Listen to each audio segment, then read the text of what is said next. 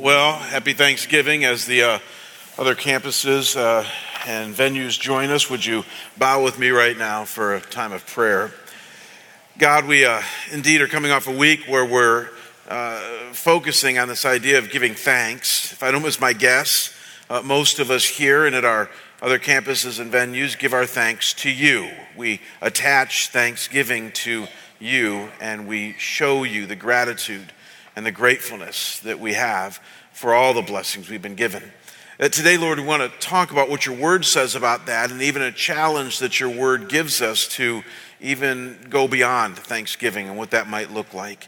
So, God, I pray that you would help us to have ears to hear and eyes to see. More than anything, may we have tender hearts in order to receive what your word says to us. And Lord, our commitment back is that once we know what the truth is, uh, we will do our very best in the power of your Holy Spirit to live it and apply it to our lives so that we might align uh, more fully and regularly with you.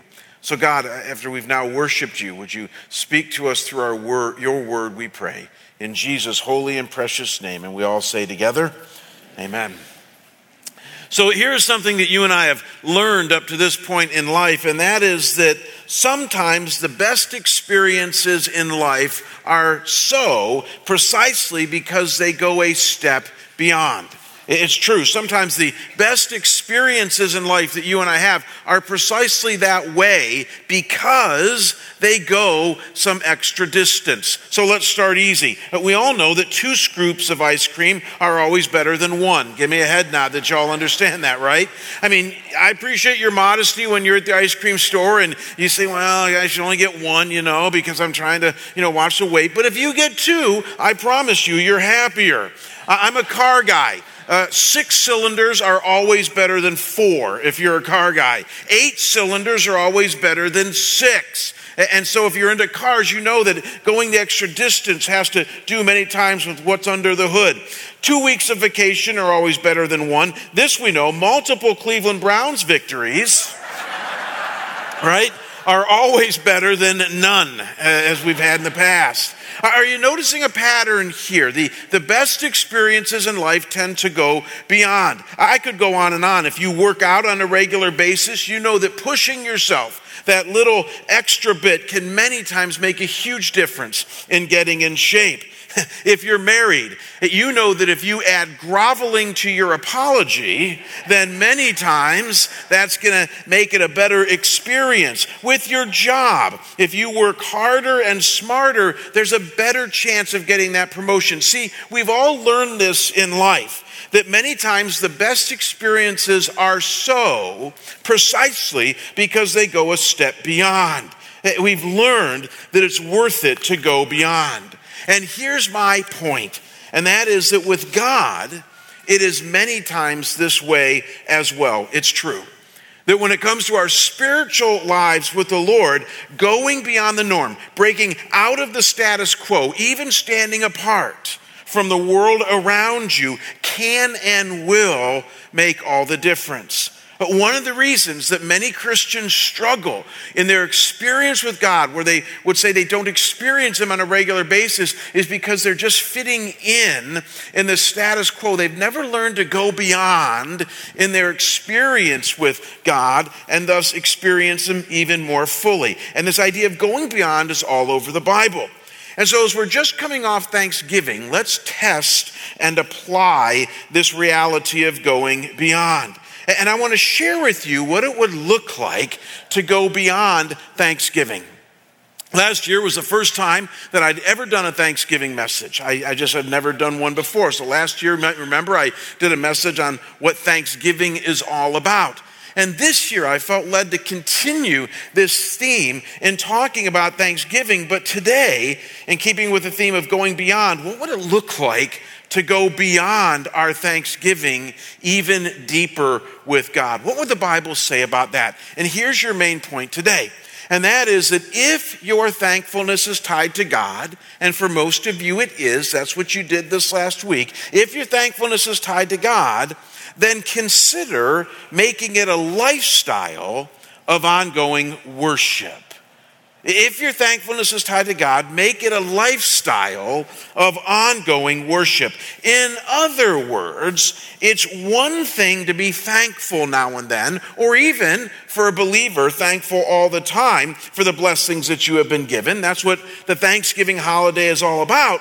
But if we want to follow the biblical pattern, of going beyond, of maximizing our walk with God, then this will only come when we morph our thanksgiving into full blown, daily, consistent worship. Uh, let me show you what I mean. I want to put the definitions of thankfulness and worship up here on our monitor, and let's compare and contrast them. If you were to look up Thanksgiving in Webster's dictionary, this is the definition you would get to express gratitude to someone or something, uh, to show appreciation for something. Pause right there. That's what we did this last week. We showed our gratitude, we showed our appreciation to God or maybe to whoever it is that you wanted to show gratitude to. But Thanksgiving is all about showing appreciation for the blessings and the things that we have. And it's a good thing to do. Worship, however, here's what I need you to see, goes beyond. Because worship is defined as an act and attitude of wholeheartedly offering yourself to God. So one of them is about gestures, a gesture of thanksgiving. The other one, what I need you to see, goes a step further and offers all of you completely to someone else, in this case, God. Worship is a act or attitude, anytime, anywhere, of wholeheartedly offering yourself to God. You know, I think one of the best ways to, to see this is for you and I to uh, talk about what it looks like when we show thanksgiving and what it looks like when we offer ourselves to somebody else. Have you ever thought about the difference? Thanksgiving usually looks like this. Say you're out on Black Friday and it's really congested and you're in a busy parking lot and you're driving down and there's only one space and you see somebody else coming towards you and, you see the space and even though you're a Christian who should be other centered, you want that space. And so you start heading to the space, and, and, and it's, and it's going to be touch and go who gets there first. And the other person stops short and gives you that space. Now, how would you communicate your thankfulness to them? You would do it like this Thanks a lot. Appreciate you doing that. You give them a wave, you give them a thumbs up, you do something as a gesture to show your thanks. We do that all the time. If Richard holds the door open for me today and I walk through it, I might put my hand on his back and say, Hey, thanks a lot for doing that, buddy. We, we, we use gestures to show our thankfulness. That's the posture of thankfulness, and that's a good thing to do. Now, how, however, would you show uh, your offering yourself to somebody bodily? How, how would you show that? I think the best illustration here is when we're at funerals. Most of you have been to funerals, and how many times have you heard somebody say at a funeral, if there's ever anything that you need, let me know? I, I hear that all the time funerals. And it's a wonderful thing, by the way, to say to somebody because they might need you and you want to offer yourself to them. But can you imagine saying that to them with the gestures of thanksgiving? I mean, can you imagine saying, hey, if there's ever anything you need, just let me know and uh, I'll be there for you. You would never do that. That would be rather dismissive. That wouldn't open yourself up to them. No, what you do when you go offer yourself to somebody at a funeral is you square up, you look them in the eye, you face them, and you even have an open posture, and you say, if there's ever anything you need from me, you might even grab their shoulders, just let me know, for I'm here for you. I simply need you to see a very, very different approach to communicating thankfulness, to communicating your offering yourself to another person. Uh, one of them goes way beyond the other. And here's the point God is interested in your thankfulness, but He is much more interested in the whole of you offering yourself to Him in worship each moment of each day. It's fascinating when you uh, study the word for worship, or at least one of the words for worship in the Old Testament. It's a very, very pictorial word. When the uh, worship was first introduced to humanity in the Old Testament, they used a very common Hebrew word back then. It's the Hebrew word shakah uh, to communicate this idea of offering yourself to God.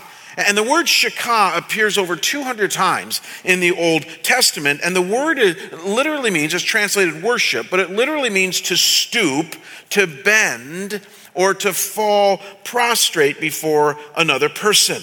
Uh, which in the Hebrew culture, let's be clear on this, was a way of offering yourself to another person. So if you were in that in that you know monarchical environment where you had a king and serfs and all the other things, and you were offering yourself to another, you would do it on bended knee, right?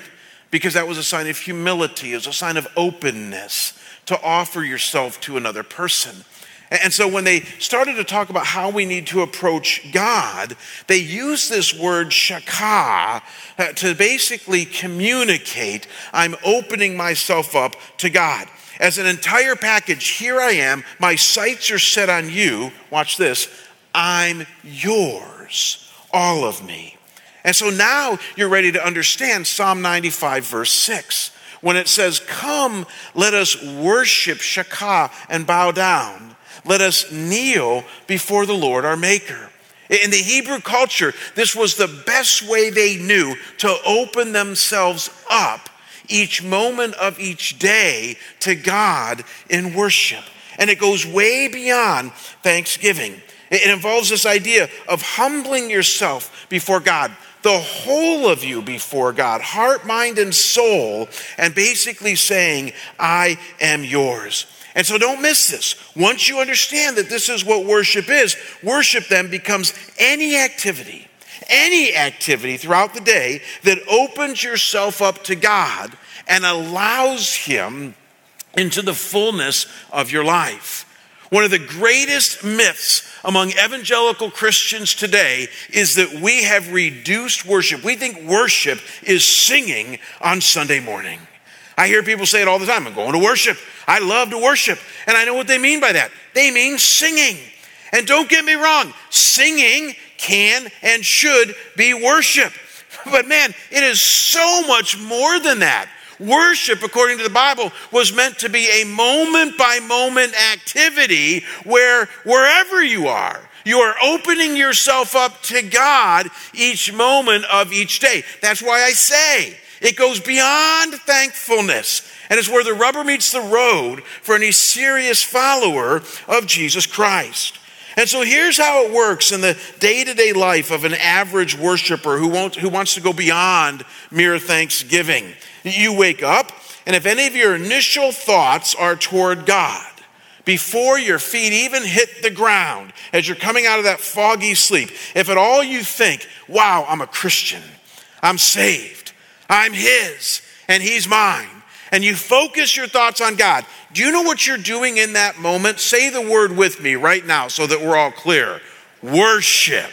The Bible says you just started your day with worship.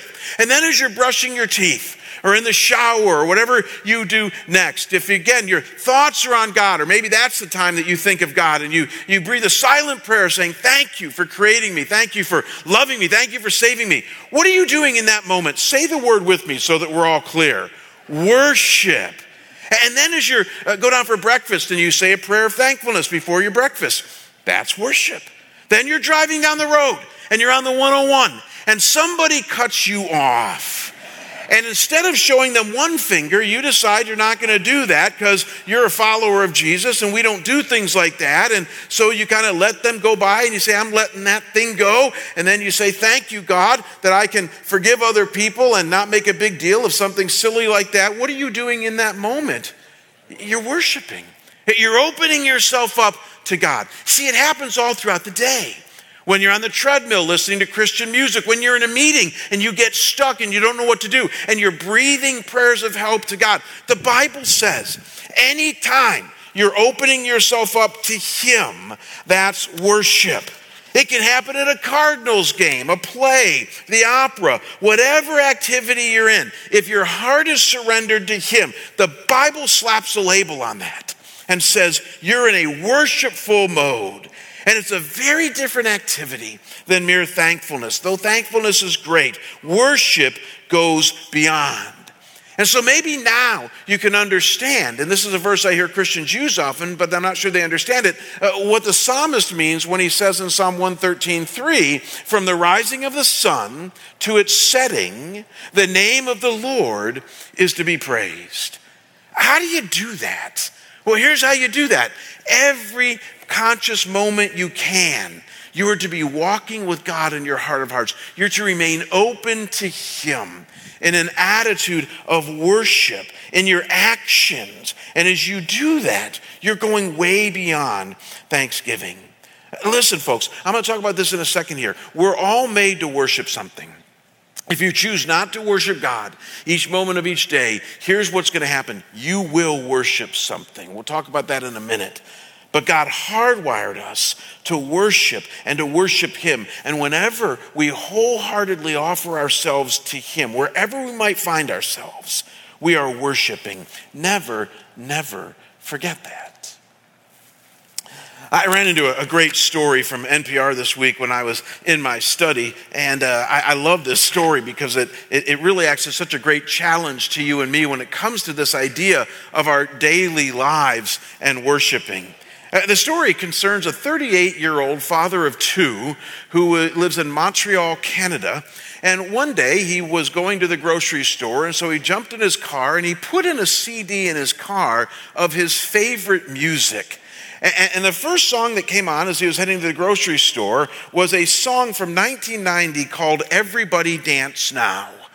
I didn't know the song, so I Googled it, and all of a sudden, yes, I know that song. So if you don't know the song, you can Google it later. Everybody dance now, but it's kind of a rockin' song that's a dance song. And as the song came on, he started to sing along with it. But it is a lively song, so he was singing in a lively way. And this is a true story. After a few minutes driving to the grocery store, he noticed a cop behind him with his lights on. And, and, and, he thought, well, he can't be pulling me over. So he pulled over, and sure enough, the policeman pulled in behind him. And then, true story, another car pulled in right in front of him, and four policemen surrounded his car. And they had him roll down the window, and the policeman asked him this is the article they asked him if he was screaming, and he said, No, I was just singing.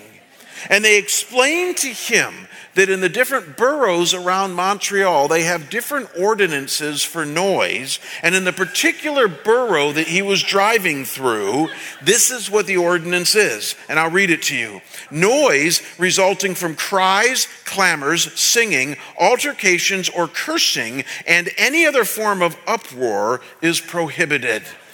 And they gave him a ticket for $118 for singing as he was driving down the road. Eh, this happened about a year ago. The man said in the article he was going to fight the ticket. I couldn't find any other follow up to this, so I'm assuming uh, Canadians be, be kind of tough, and so I'm assuming that he actually ended up paying the ticket here for singing too loudly as he was driving down the road. Now, here's a great question for you and I to wrestle with Would there ever be a chance of you and I getting a ticket for worshiping God anywhere outside of church? Yes or no? I think it's a great question to ask. Uh, better yet, maybe let's ask it this way Have you ever been caught worshiping God in any way that might be slightly embarrassing to you? It happens to me more often than I'd like to admit it.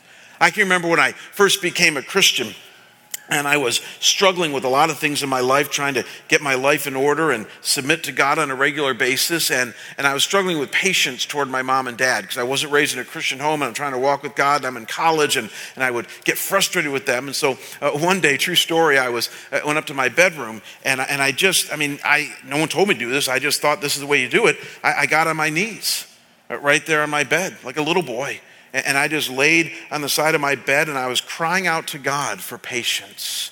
And this is a true story. My dad, without knocking, opened the door and he looked at me there on my knees And he gave me this quizzical look because no one ever did this in my family. And he said, What are you doing? And I was so embarrassed and I snapped at him. I said, I'm praying. He said, Leave me alone. And, and so he, he shut the door and I went on to pray for patience for my parents. but I was so embarrassed that I got caught praying to God because that was something so foreign in the family I grew up in. Uh, there have been times where I'm driving down the road and I'm talking to God, or maybe even singing to some sort of praise music, and I look over and somebody's staring right at me. Has that ever happened to you? And I'll feel a little red in the face, but then I'll think, hey, I'm doing the right thing. I told you this before. There's times I'm walking around my neighborhood and I go on these prayer walks where I will pray as I walk and talk to the Lord. And sometimes I'll have a posture of openness to Him because I'm wrestling with Him. And so I'll be walking like this and kind of eyes shut and eyes open, and, and, and I must look like an idiot.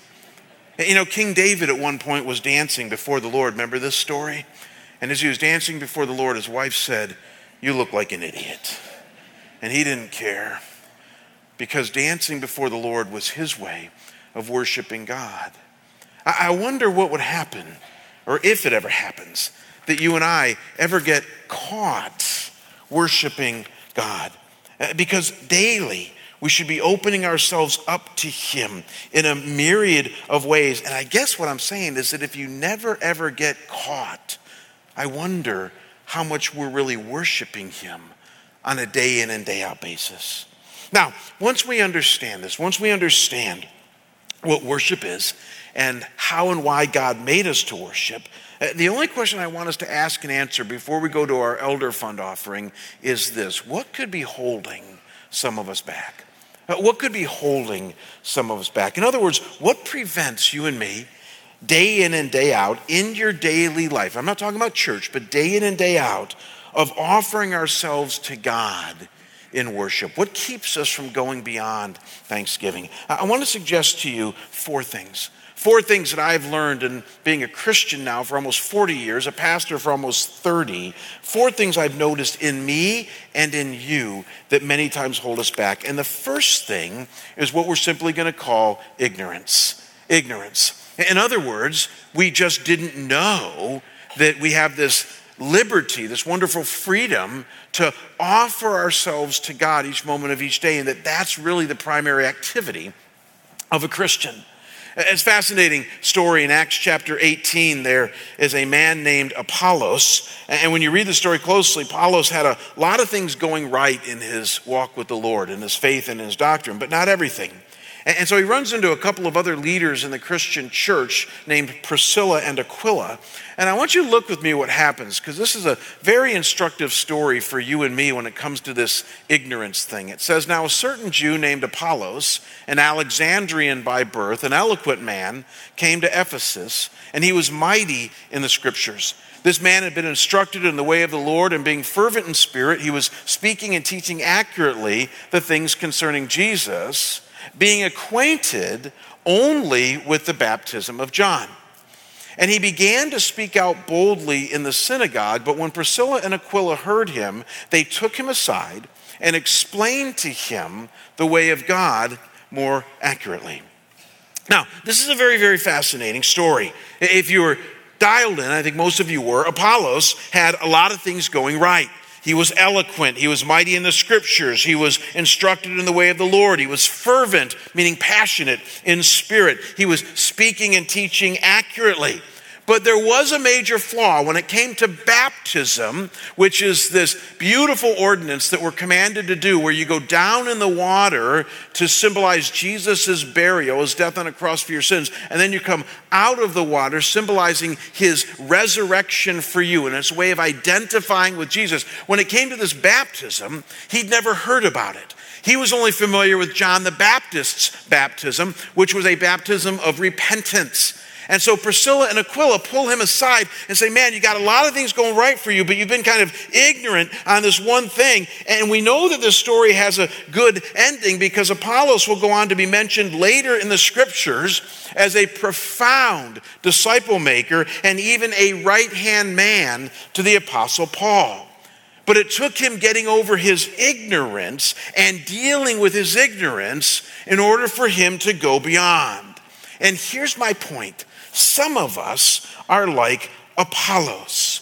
We have a lot of things going in our Christian life. If I followed you around for the day, I'd check off a lot of good things you're doing. You started well today. You're in church. And, and, so you go to church and you might be involved in a Bible study and you might even have daily devotions and you might be doing your best to, to walk the walk and talk the talk and you might even give of your resources to God. I mean, there's a lot of things that you're doing right. But one thing that you're ignorant of is that 24 7, each moment of each day, God wants all of you completely and fully. That you are going to be worshiping something and to the best of your ability, He wants a disciplined mind and heart focused on Him in whatever setting that you're in. He wants an open posture from you. And some of you are saying, well, what else could we be doing? I, I notice most Christians today, and, and, I, and, again, I don't want to be too hard on you. I was kind of hard on everybody last night, and they kind of let me know it. So I want to be sort of gentle with you here today. But, but a lot of Christians I notice function this way, and even me included at times. I call it the, the open and closed blinds way of relating to God. And what we do is, is that we wake up in the morning, and if you're a good Christian, you will open up the blinds and say good morning to God and you'll breathe your morning prayers. You might read the daily bread. You might have your devotion. But then what you do is you kind of close the blinds and go on with your day. And you sort of do your own thing in the power of your own strength. And then maybe at, at, at, a prayer time before, you know, prayer uh, before lunch, you open up the blinds again and say, thanks God for this day. But then you close them Maybe if you're a really good Christian driving down the freeway on the way home, you might open up the blinds again and say, Thanks God for a great day. And, you know, we did this and we did that. And, and then you close the blinds again. And then right before bed, you might open up the blinds again and say, Hey, God, help me have a good night's sleep. I don't want to take any Ambien tonight, you know, or whatever it is. And, and just, I have a prayer that I actually pray every night, Psalm 4, verse 8, uh, that, that is a nighttime prayer. And it says, I will lie down and sleep in peace, for you alone, O Lord, make me dwell in safety. And so maybe you'll breathe a prayer like that and, and, and, and go to sleep. But, but notice what you've done all day long. You've been opening and closing the blinds. And what God is saying to you today is why don't you consider opening the blinds and keep them open all day long? To the best of your ability, maintain that intimate openness to God each moment of each day when you're on the elliptical, when you're in a meeting, while you're, while you're driving down the 101, while you're having a conference, keep the communication lines open, keep the faith lines open. Don't compartmentalize your life as if, as if this is now God's time and this is now my time, like most Christians do. Why don't you consider having it all be God's? And I know what some of you are thinking. You think, well, who can do that? I mean, who, who can be 100% conscious of God every moment of every day? Here's the answer to that no one. I don't think God's expecting perfection. What's the theme of today's message? He's expecting you just to go beyond a little bit. Have yourself more open to Him. Develop a lifestyle of worship and see what He does with that. Now, you no longer have ignorance holding you back. Here's a second thing that holds many back from wholeheartedly offering ourselves to God. And this is where I kind of was tough on the crowd last night. So I will work my, my darndest to be gentle right now, but this is the truth it's idleness. Idleness. Look at what the scriptures say in, in Proverbs 19, verse 15. It says, Laziness casts into a deep sleep, and an idle man will suffer hunger. Here's the point some of us are starved, hungry in our spirit precisely because we have been lazy when it comes to the discipline of worshiping and giving ourselves wholeheartedly to God. In other words, and, and this isn't, I, I don't think any of us can argue with this, it does take mental and emotional and even spiritual discipline to worship God on a regular basis. Give me a head nod that y'all understand that. I, I, think just coming to church demonstrates that to us. Here's what happens many times when we come to church. We come to church and we got a lot on our minds. We got a lot on our minds from the week before. We got a lot on our minds with the week coming up, but we want to kind of give God his due and focus on him. So we come to church and, and, and we do our best to stay focused on God. But many times, and you just have to own this with me because it happens to me too, many times the music starts, and if it's your song, you're going to dial in and worship God. But if it's not your song, what do you tend to do? Anybody here want to own it with me? You just sort of check out. Again, you're not going to, you know, make a big stink of it. You're not going to say, "This isn't my song." You're not going to do that. But but I know what you do. If it's not your song, you kind of go, oh, "I don't like this song." You know, this new country song, "What a Friend We Have in Jesus," is kind of hokey, and I don't really want to sing that song. You know, and so you kind of shut down in that moment. This is maybe where I was too tough on people last night, so I'll try to be gentle. You're lazy when you do that in the moment. Is that gentle enough? You are. I mean, honestly, I've told you guys before, I don't like most of the music we sing in church. Why? Because I like country and western music. I like that kind of, I actually like that What a Friend thing because that's more of a hoedown song. That's my style. Or I like old rock music. Like, let's do something akin to Kiss, but with Christian words. I like that kind of stuff. But we're not singing that in church nowadays, and I'm not asking us to. My point is, I don't need my kind of music in church in order to worship God. Amen? If it's not my song, I don't care. You can clap to that if you want. Some of you aren't going to clap. I get it. I've been doing this for 30 years now. When I first got saved, I was in this little Baptist church in Hillsdale, Michigan, and we were singing enlightenment based songs to an instrument that was 300 years old called an organ. And, and I'd never heard these songs in all of my life. And, and, I had to learn all these old hymns, and, and, and, you know, they weren't what I was used to, and, and it wasn't my music. And yet, week after week, I'd go to this little Baptist church, and you know what I learned to do? Say the word with me worship. And, and I learned to sing these songs, whether they were my song or not, because I was not going to cave into laziness and idleness. It doesn't need to be my song in order to worship God. And here's the point this translates into all of life. I don't need to be feeling good driving down the 101 to worship God. I don't need to be feeling good in a meeting in order to cry out to God. I, I, I don't base my spiritual life on my feelings. Now, I discipline myself each moment of each day in a good way to stay focused on the Lord. And that's why, really, one of the culprits for some of us, if we just have to get right down to it, is literally idleness or laziness. When it comes to our inability to worship God, we're just kind of flowing with what we feel in the moment. and that's a very dangerous way to live in your parenting, in your marriage, and in your walk with God. He has much better for you and, and, and having a disciplined focus on Him is many times what it's all about. I can remember years ago when I, I first uh, learned this idea of not being idle, but uh, disciplining myself to worship God. This is a true story. I was a young associate pastor in Detroit, and we were taking a, a big mission trip to Mexico, and I'd never been to Mexico. So I was volunteering to lead this group, and I took about 30 people to the Baja Peninsula south of Ensenada for a, a medical a missions trip. And uh, we landed in San Diego. And back then, I know it's hard for some of you to picture, back then I was in incredible shape. I mean, I was running six, eight miles a day, and, and, and I didn't get sick very often. But when I did get sick, boy, would I ever get sick. And, and, I remember running about six, eight miles that night that we landed in San Diego, and I must have picked up some kind of bug because by the time we hit, say, Ensenada, heading down to San Quintin, I could just feel something coming on big time. And by the time we got to this medical facility that we were going to do construction in and do some work in, I, I, was just sick at all ends of my body. I won't go into detail, but I was not doing well, spiking a fever.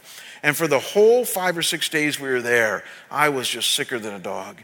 The facilities that we were in were really, really meager. We were staying in a church, sleeping on cement floors. And so I couldn't go out and work because I was literally just laid up. And each day I just lay there on this cement floor, just miserable in this third world country, having never done a mission trip before in my life. And, and it was just a really miserable experience.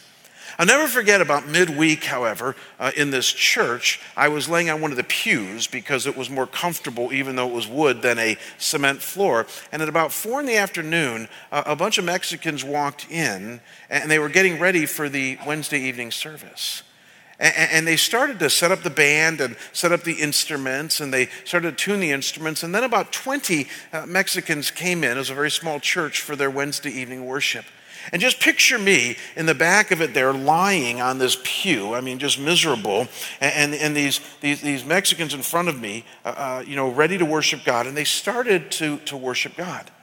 And, and they started to sing. I thought to myself, I don't understand a word they're saying. I, I mean, I, I, can speak some Mexican, taco, tamale, enchilada. I mean, I can speak those, but I, I couldn't speak any Spanish at all. And, and they started to, to worship God. And, and at one point, I, I sat up and I looked over and I saw these 20 brothers and sisters in Christ just lifting holy hands in worship, some of them with tears coming down their faces, worshiping God. And you know what I started to do in that moment? Say the word with me one more time. I started to worship. I, I, found myself lifting my hands in praise to God, even though I didn't understand a word they were saying. And I started to focus my sights on Him. And I thought to myself, even as a young Christian, I don't want to waste this holy moment. Even though I'm sick, even though I'm far from home, even though I don't understand a word they're saying, I can worship God in this moment. And here's my point if a young pastor who had a long way to go in his Christian life, sick in a third world country, can worship God in that moment, then you and I, living here in Scottsdale or Phoenix, wherever you live, can worship God each moment of each day. It just takes rejecting this idle spirit that lives inside each one of us. Now, we have just seven minutes before our Elder Fund offering, and so notice with me a, a third thing that holds some of us back. And I'm not going to spend much time on this, but I think we can all own this in our 21st century sophisticated culture. It would be inhibition. Simply put, there are just some of us who want to worship God more regularly, but we're afraid on what other people might think. If you're looking for a proof text here, real quickly, uh, John 12, verses 42 and 43 talk about how there were some of the ruling class in Jesus' day that believed in him, but because of fear of the religious leaders, they didn't want to publicly confess him because they were more concerned about the approval of men than the approval of God. I, have been there with this. I can remember when I first started realizing that God wanted me to worship Him 24 7, and even that He wanted me to worship Him more freely in church. And I was in the kind of church, as many of us have been in, in which you just didn't show anything demonstrative when you worshiped God. I mean, the most you could do is maybe a light clap, but you didn't dare, you know, raise your hands. You didn't dare even move a little bit. I mean, if you were to do that, you would be considered Pentecostal or something like that. And so we would not worship that way. I remember the time when that all ended for me. It was in the late 1990s in a movement called the Promise Keepers Movement. And many of you might remember that, where men filled up these huge stadiums and started to deal with issues and how to be a more godly man. And I found myself in, these, in the stadium next to an Episcopalian priest. And this Episcopalian priest, if you think I'm stiff, man, this guy was stiffer than you could ever imagine. So you got this stiff Baptist against this stiff Episcopalian priest, and yet we were out of our environments, we were out of our churches, nobody was there to see us. And when the music started, we started off kind of slow. We did kind of the half raise first. And before Promise Keepers was over, we were raising holy hands in worship. And that was a breakthrough for many of us back then. We realized it's okay to worship God as He leads you to worship Him. Now, quick caveat, because I know every time I mention raising hands in worship, some of you go, Oh, I feel pressure when you tell me that. I'm not telling you to raise your hands in worship. I'm really not. If that's not a posture that communicates openness to God for you, listen to me closely. Don't do it. Don't do it just because somebody next to you is doing it. If that's not communicating openness to Him, then don't do it. Here's my simple point though if it does communicate openness to Him, but you don't do it because you're afraid of what somebody else next to you might think, then shed that one as of today. Amen? Because however it might be for you, God says, open yourself up to me. And inhibition is one of the things that keeps many of us from doing that. So, eh, you notice with me, you got ignorance, and then you got idleness, you got inhibition, and then lastly, and with this we're done, but this is the most serious of them all. And we're going to get back to something I said earlier. Eh, you got idolatry. And you're saying, what's that about? Simply put, as I said earlier, if you're not worshiping God, here's what the Bible makes clear you are worshiping something else. That's something you and I all have to contend with. Some of you are kind of digging your heels in on this message and saying, Oh, I don't want to go beyond Thanksgiving. I like my life. I don't want to do more. I don't want to go beyond. That, that's fine. You don't have to listen to any of this if you don't want to. But here's what you do need to recognize, and this is something none of us can escape, is that if you aren't worshiping God, you are worshiping something else. That is just written into the fabric of how human beings are made or developed, however you, your worldview is. You are going to put something in first place status in your life. And so if it's not God, it's yourself. If it's not God, it's your family. If it's not God, it's your money. If it's not God, it's your job. Or how about this one for American? If it's not God, it's your pet. I mean, you're going to put something in first place status in your life. Something is going to fill that slot.